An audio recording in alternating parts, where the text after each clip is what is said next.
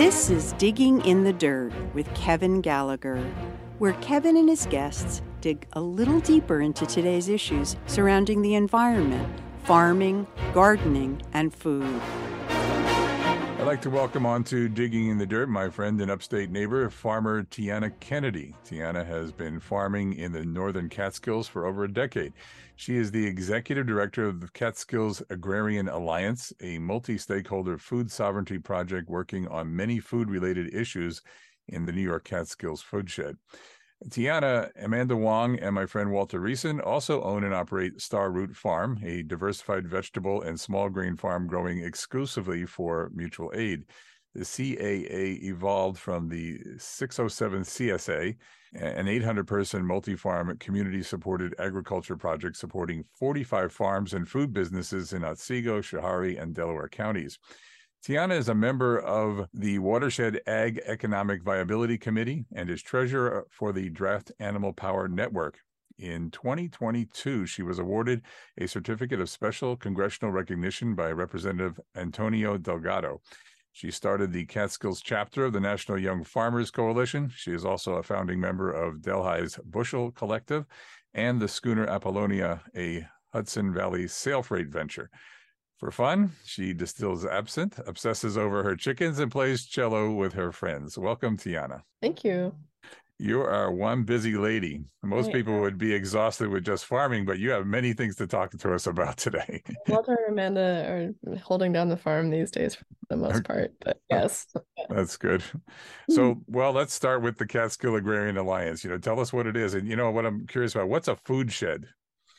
Well, it's if you think of maybe the idea of watersheds where you have like a mountain range and you know water that goes down to rivers, that goes down to oceans.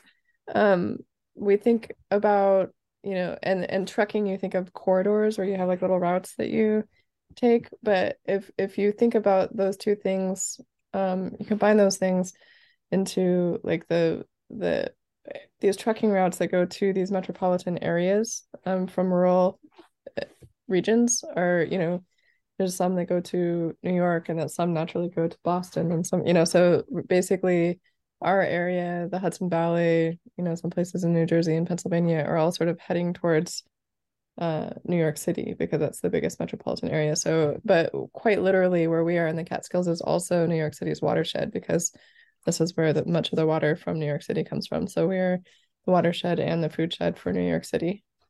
I get it so, what is the Catskill Agrarian Alliance doing? Well, the Catskill, so basically, we I have been running a farm, and then in order to finance that, because we didn't have any capital to start it, we started a CSA, which is the model where people pay up front and then get veggies throughout the year as a repayment for that um, financial investment. And we made that a multi-farm CSA um, just to, you know, make sure everybody had had good food and a variety of food. It was a full diet CSA, and that was successful. The food, the farmers in the Catskills are great. The food was beautiful, and it kind of grew thirty to fifty percent every year until it sort of eclipsed our production capabilities. So we split them into two businesses, and we had the CSA business and the farm business, and the farm just fed into the CSA as one of its markets. But then, um, and that was kind of trucking along, and I was managing both to the best of my ability. But then during the pandemic, when COVID hit, we pivoted really quickly in March. We usually our CSA schedule is usually from like June to November, but when the pandemic hit and supply chains were wonky and everything was scary, we galvanized that network that we'd built um, over the past five years and turned it on as like this home delivery food, you know, business that just like just happened. So we were delivering to like 40 Catskills towns and we got a lot more farms involved and a lot more people involved and that year our sales jumped to and we we had like 800 members sign up and it was just like this wow. enormous project. And so i really needed help. It was really hard to do all by myself. And um we also started uh fundraising to to take some of this food and buy it from the farmers and then distribute it to the mutual aid group so we're helping these pop-up food emergency food relief efforts in the city and upstate. And so I was successful in fundraising that year, and we found uh, sort of an angel philanthropist that that enabled us to hire a team and continue doing our um, donative work. And then while I was at it, I I had been doing um, ag nonprofit work for a really long time, and the two nuts that nobody were able to crack up here were farm to institution work and land access work. Those are like two projects that just seem difficult, and so we took those on too because I I had ideas about how we might make some inroads. So we did, and we we started working with local schools, and we started working with American Farmland Trust and Agrarian Trust to create a commons in the Catskills um, so that BIPOC and other people that don't always have access to land can come up and learn how to farm and start their own farms up here. And all that was really great, but it was not profitable. it's not a this is not a for-profit business model. So we started talking to Pace Law and over the course of like a year and a half, all the stakeholders got involved and we came up, came up with an organizational model that made sense where the CSA would turn into a nonprofit and lease the farm um, to operate the farm. And we'd do these four program areas, which is food production using, you know, we use agroecological production method, methods like sustainable regenerative ag. Um, so we're like creating a place for people to come learn and watch and work with us while we produce this food that we then give away. We're doing the donative work um, the mutual aid work. We're doing farm to school work. This year we I think we have like a hundred thousand dollars worth of food committed. We're feeding forty two thousand kids up here with local food. And then we have this land access project that is just um, taking off. This 300 acre farm is under contract to be part of the first farm in this commons that we're developing. And but we still run our CSA and our farm too. So, right. Mm-hmm. So it's not just Star Root though. Star Root Farm is the main principal farm in this endeavor, but you also take from other farms. You you pay for their their produce. Yeah, we we work with all the CSA farms and then and then some. So there's a couple farms in the Hudson Valley and a whole burgeoning Amish community up here. So a lot of the farm to school work is happening with the Amish community that we're working with. And then the mutual aid work is from all the farms. So basically we we act as this as a hub where we aggregate all these orders and the farmers we just ask them for food agnostic of the stream the you know the the so like all they know is they need to bring 17, 17 chickens and they don't know if that's going to the schools or going to donations or going to the CSA or going to you know. You make so, that decision yeah we we just we have all of our um plates spinning and then we just uh, we simplify it for the farms and say you know we're gonna sounds like a lot of plates. Yeah but but it, it works really well because for instance we couldn't do any of this other work if we didn't have the csa happening anyway. So it's like basically the reason that we're able to do all this work is because we have the we're hand in glove with all these farms. We have the logistics to make it happen we're you know we, are where the rubber hits the road so it's not just like ideas that we're trying to implement or contract out to other people we're like executing on them and so because we have this infrastructure set up to do all these deliveries, then we can add the farm to school or the mutual aid onto that. But we already have the volume happening because the CSA already exists. So it's it's there all, all of these things are really important and support each other um, and couldn't really exist or would be way less efficient if they were their own projects.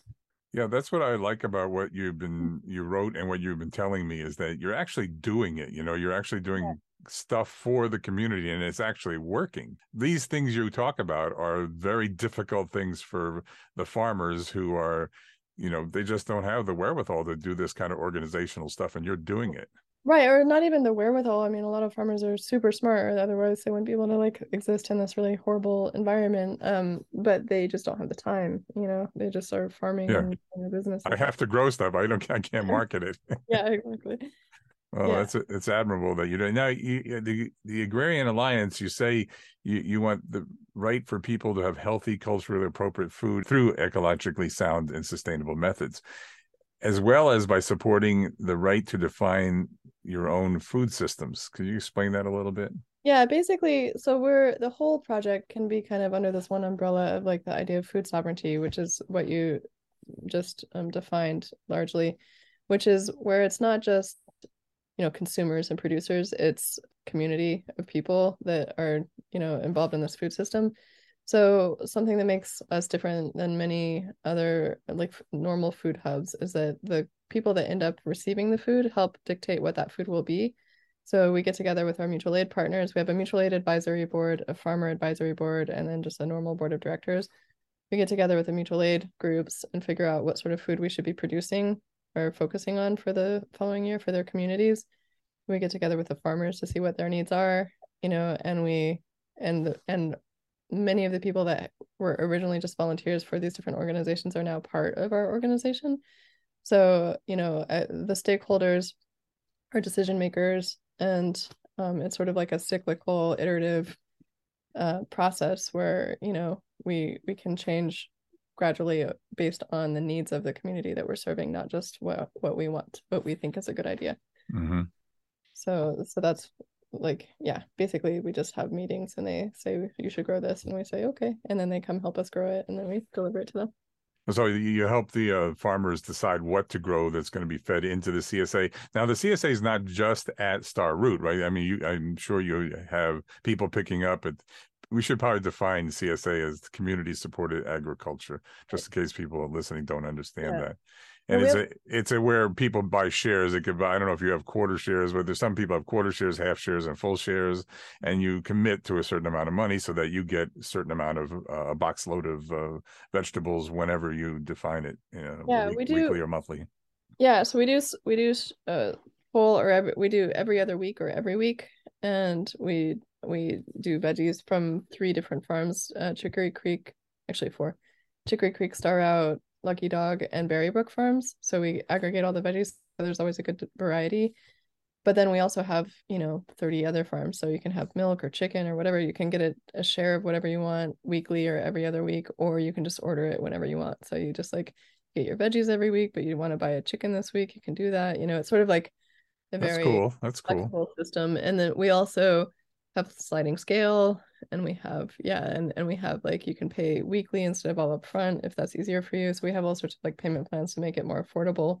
But the the people dictate what what happens in the csa but more so what's going on with the mutual aid work. So instead of just being like this group in bushwick are going to get this the group in bushwick will come up and say hey we're really interested in you growing this because it's like our community is missing this type of pepper or you know mm-hmm so we grow for those. So that's what we were talking about before. There's more than just the Star Root pickup place. How many do you oh, have yeah, around the region? 40. We have 40 pickup places. Wow. We have 20 in the city and 20 upstate.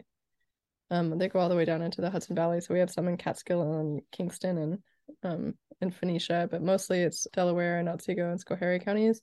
But then in the city, it's Queens, Brooklyn, Manhattan, and how often do you uh, run? You ship it down there? I mean, you must be shipping a uh, weekly.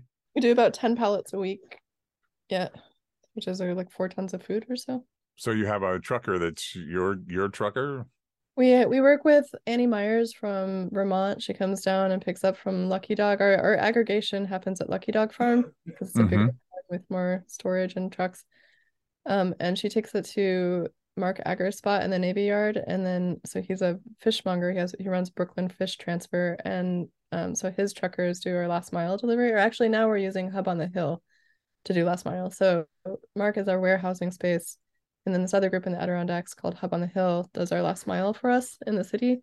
But then in the Catskills, we have our own driving team that's like in house. Where do people find information about signing up for one of these CSAs, or is it possible? Yeah, it is. We we're kind of between spots right now. So I think I think maybe in a week or two we'll have shares up for next year, but you can go to the 607csa.com and read all about it and see what kind of stuff we have. Mm-hmm. We're talking to Tiana Kennedy. She's the executive director of the Catskill Agrarian Alliance and many other things, which we're going to get to now. So, what about the cost of this? I mean, it must cost a lot of money to ship things down there. I mean, the way the gas has been. Uh, so, so how do you how do you reconcile that? How do you get well, money to do that? that? We're a nonprofit now. I mean, we we have we, there are ways to do this to run a profit as a farm. It's hard, you know, because half of USDA and the Farm Bill subsidizes, you know, one set of farmers and not small organic farms. So, you know, transportation for like big guys out west is subsidized, but we have to pay for all of our transportation. We don't have crop insurance. We don't have like all these other things that big farms do. But you can still run a profitable model if you're super efficient um, and you grow for the highest bidder. You know, you're going to Union Square Market and charging, you know, $20 a pound for your microgreens or whatever. You can make it work. But if you're just trying to feed the people, and especially people that might not normally have access to food, it becomes inefficient intentionally and that there's no way to support that model in a profitable way. So yeah that's one reason we're a nonprofit now but the trucking is super expensive. It's like 20% of our gross. Wow. Yeah. Yeah i can imagine yeah. So what do you try to get your your pro your produce into the local stores? You know i mean there's some big chains out there. Do they accept them? I mean this I, one of the problems i always found people complaining about is that you know here it's grown right here in the neighborhood but you can't get it into the stores because the shelf space is all taken up by big producers. Yeah it's really hard. When i was working at lucky dog i was like running around to you know price chopper and hannaford's and trying to make local sales and there's a group in Margaretville, Freshtown that took it, but nobody else did. There's a group in um, Kingston called Mother Earth. Those guys buy from us. Um, there's a couple little co-ops that buy from us and like little markets, you know, like good cheap food or these these tiny little like local um, mm-hmm. um, town based markets. But in general it's really hard yeah to to because all the local branch people are like yeah yeah yeah and then once you get up to the corporate offices they're like nah this is too much work and they don't really want to do it and one of the reasons that we're doing this model is because a lot of their complaints are valid which is that small farms can be inconsistent and you know mm-hmm. they sure. just want they just want x on the shelf and they, they want things predictable for their customers but what we're trying to do and what has been working and what we're you know we're like proof of concept for us is the farm to school work is the whole idea for me was that we can scale by collaboration and not just by like one farm scaling um which is you know used to be like get big or get out and then but that makes you very vulnerable and then you get in debt and then you commit suicide as a farmer that's like a real problem. But like but what we're trying to do is like keep everybody at the scale they're comfortable at and producing the quality of food that they're comfortable at but aggregating that food so that we can feed into these larger systems or networks. And so we that's where I feel like our farm to school work is a really great first proof of concept of that, where we're aggregating from a bunch of smaller farms and managing to come up with 11,000 tons or pounds of tomatoes for this tomato sauce project, or like, you know, what, you know, X potatoes for the school lunch mm-hmm. Thursday project, you know. We're just starting there. And if the other thing that's scary is to get farms to scale and then you lose your market. You know, that happened a lot with a lot of these like tech firms like Good Egg or Farmigo or next door organics you know where they are like we promise we'll buy all this food and then they lose their funding and then the sure. farms have failed and then they don't have a market for their food and they, it's just it's hard so, it sounds like you're moving away from being the farmer you know you're doing much more organizational stuff yeah. you know well don't say that I, I know you as a good hardworking farmer so yeah. this is kind of wild to hear you say now you're you're dealing with serious all kinds of serious issues which yeah. are necessary obviously problem is, and this is what Walter and I always found, and now uh, Amanda, but when we first started farming, is all I ever wanted was to just you know plant a bean and watch it grow. But like the you you can't you have to reinvent all these systems in order to be just be a farmer, you know, because not that everything's broken. so okay, fine, I'll do all this other stuff just so I can. So my hope is to just go back into the field, but you know, it's just like we all want to be able to make a living wage, and that's really hard as a farmer. You know, like I think Walter sure. made like ten thousand dollars a year for years. You know, so so we're trying to create a system that, you know, where people can be paid like a normal teacher salary or something, and like be able to survive and still do this good work that we want to do. Yeah, let's hope that you know this works out. It sounds like you're doing you got a good plan here and it's working. So that's yeah. I mean, I mean, the cool thing the cool thing is we're doing the work and it's working. The the hard thing is our like angel philanthropist guy got married and you know, wandered away. And so we're, we're now in a big fundraising moment, but because, but we do have like this proof of concept that like, hey, you know, it's not just an idea and it's not just a brand new organization because our, our nonprofit is like three months old, but, you know, but we've been doing this work for 13 for a long years. time. Yeah, I know. I've, I've watched it grow yeah. for sure. So if since we're on that subject, where do they eh, say if there's an angel out there who wants to get involved, or there's just regular people who want to donate what they can? Where should they go to do that?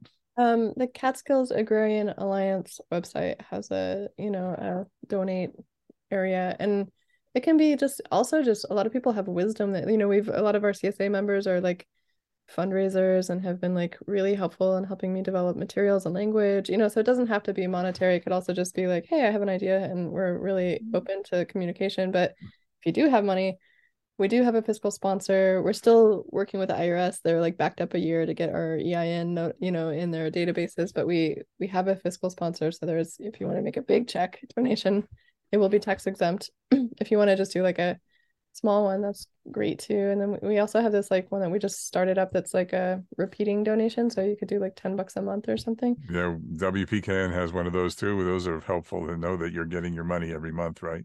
Yeah. So yeah, that's, that's good. We'll, we'll see. It's, it's it's hard to like ask for money from the community that you're trying to serve, uh, knowing that everybody is struggling right now. So you know, sure. With, so, Absolutely. but but also, so you know, yeah, we're doing good work.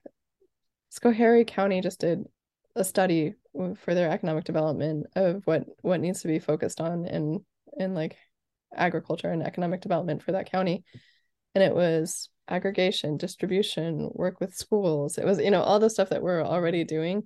And so for me, it was just like, okay, okay, we're on the right track. you know, like, yeah, keep it going because you, know, you got to get them to give you some money. yeah, exactly. Well, they're, you know, that's like three years out, but you know, yeah. but yeah, that's definitely, definitely on, you know, the idea is to yeah. like work with these local economic development or like local and state governments to see if there's any room in the budget for us. You're listening to Digging in the Dirt, and my guest, Tiana Kennedy, Executive Director of the Catskill Agrarian Alliance. You know, a hardworking lady and really good ideas, and actually stuff that's actually working. You know, I mean, it's actually fun. I think functioning for the community. So, briefly, what was the Bushel Collective? Why? What makes it different than other things? Bushel? Yeah. Well, the, because it's it's a it's a third iteration of this like public space where anything can happen. It's sort of like the idea of a polis, like a place where the community invents what the space is used for. Mm-hmm. I, ran a, I ran a boat project in the Gowanus in like 20, 2003 4 called the Empty Vessel Project, and that was the first iteration. And then we, when that sunk, we we took over a luncheonette in Greenpoint. This old old woman didn't want it to be gentrified into some bar or pub, so we just left it exactly as it was and ran it as a social club and that's called the Sunview Luncheonette. But when I moved upstate, there was a video store in Delhi, and I was with a bunch of friends, and we're like, what if we use this space to do all sorts of so, so it's a really fun collective project that does have gallery stuff and readings and but you know music and just whatever anybody wants to do there's like meditation there and source point and yoga and i don't know it's just whatever the community wants to use the space for which is really fun Sure. So uh, I got to talk to you about the schooner Apollonia. Nice. Um, you know, I went to when you mentioned that, I said I got to check it out. So then I found out there's actually a movie called Windshipped. Yeah. Sail, sail freight comes to the 21st century. Tell me a little bit about this. Is you know, it's this is fun stuff, right? Yeah. No. Well, yeah. It's all it's all, but it's all sort of the same project, which is regional food that makes sense. You know, because there's all this thought and attention um to how food is produced in like environmental or ethical ways and then you throw it on a diesel truck that goes, you know, or like it's like jammed up in traffic forever.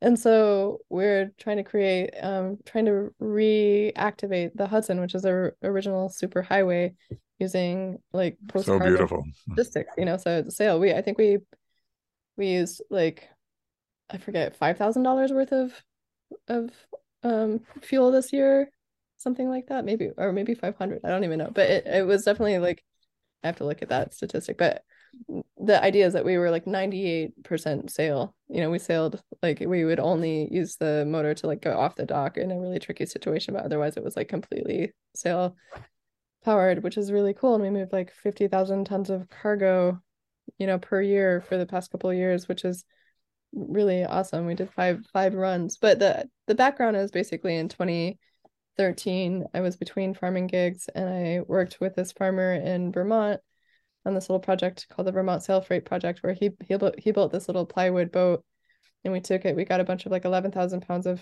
produce from Vermont farmers and took it down the Hudson to the city as a proof of concept thing for this idea. Mm-hmm. Kept going back and forth in Hudson, and these guys there were like, "This is a great idea, but it's the wrong boat." And so the next year they bought this 60 foot schooner that was in somebody's backyard. And for the next five years, we restored it. And then in 2020, we launched it as a business. Um, so I'm cool. It sure is beautiful. You know, I got to watch the documentary. I haven't seen it yet. Yeah. And the crew is amazing. They're all like super talented sailors. And you know, I've been sort of the logistics person or the strategic planner or whatever since the beginning, but I finally got on the boat this year and that was really fun. so, I'll bet. I'll bet. And it's not just a pipe dream. It's not like they're going to do, a, you know, sort of a token sailing. They really want to start some freight being shipped by sail and then not yeah. just with one boat. Yeah, exactly. We we mostly do malt right now from upstate down to downstate breweries. Um we did a backhaul of coffee back upstate this year and then we do a lot of stops along. We'd work with like 20 ship like docks ports along the way and we move little things back and forth all along the way. So it's like re got re kind of like activating the waterfront reactivating like human scale commerce. It's all like beautiful stuff that's built made in the vicinity of the you know in the hudson valley. Um and and yeah and we work with i forget how many different shipping partners but like we're we're it's an actual business that's working. And right now the the um you know the shipping costs are covering the expense of the trip and the crew.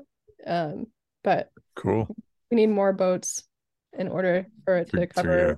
the logistics. I get it. Yeah. Well, it's a good idea. I mean, shipping um, uh, malt makes sense. The, that area that you're up there in in the Charlotte Valley and that whole it was all hops and, and malt, right? For for years, it was one of the yeah. biggest producers of it. So it makes a lot of sense. Yeah. So that's yeah. a, a, really cool project. check that one out. Yeah, really. I so, in 2015 we started all these things at the same time, and they're all kind of like maturing into this like fully realized version of themselves. Like you said, a lot of plates in the air. Yeah.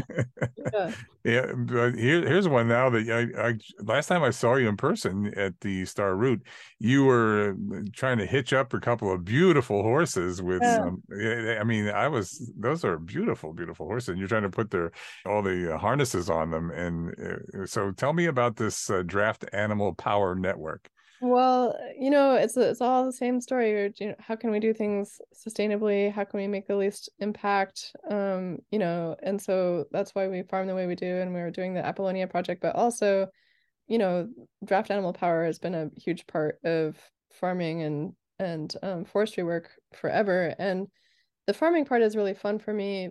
It makes a lot of sense. It's quiet. It's slow paced. It's like beautiful, and it doesn't burn diesel but the forestry part is what I get really excited about for like winter work um, because it's a really sustainable way to manage forests, especially like small plots of land like you find in the Catskills privately owned land where you can go in in the winter selectively cut take it out with these horses and not leave an impact um mm. you know keep, keep the next generation of trees growing not you know do huge logging roads. And it's so got to be hard work though man. It is i love hard work. That's what i miss. So i've been i know you're definitely not afraid of work. I, i've been apprenticing with um yeah forestry guys for the past couple of years um and apprenticing with draft forest people since 2015 and i've been on the board of this organization and just got my own team. So hmm. yeah yeah, they're beauties too. So that's that's great. Good luck with that. You know, I'll have to talk to you about that again sometime. Yeah, so, love- yeah, we've been talking to Tiana Kennedy, executive director of the Catskill Agrarian Alliance. And, you know, all these organizations have websites, of course. So you have the Catskill Agrarian Alliance.org, you have starrootfarmnewyork.com, bushelcollective.org, schoonerapollonia.com, the 607csa.com and the draftanimalpower.org. So you can go to any of those. If you didn't catch all that, just email me at kevin.wpkn at gmail.com. That's kevin dot, don't forget that, wpkn at gmail.com. And I'll give you some contact information, let you know how to find out more about what Tiana is up to, which is a whole bunch of stuff. Tiana, thank you so much for coming aboard. You know, once you want to give one more plug to where people can go if they want to help out with uh, financial help. Yeah, that'd be amazing. It's um Catskills Agrarian Alliance.org. That's the, the main one on that list I just gave you. So, and you can always contact me and I'll, I'll hook you up. Okay. Thank you yeah. so much for coming on Digging in the Dirt. Thanks for having me. You're welcome. Talk to you soon. You've been listening to Digging in the Dirt with Kevin Gallagher.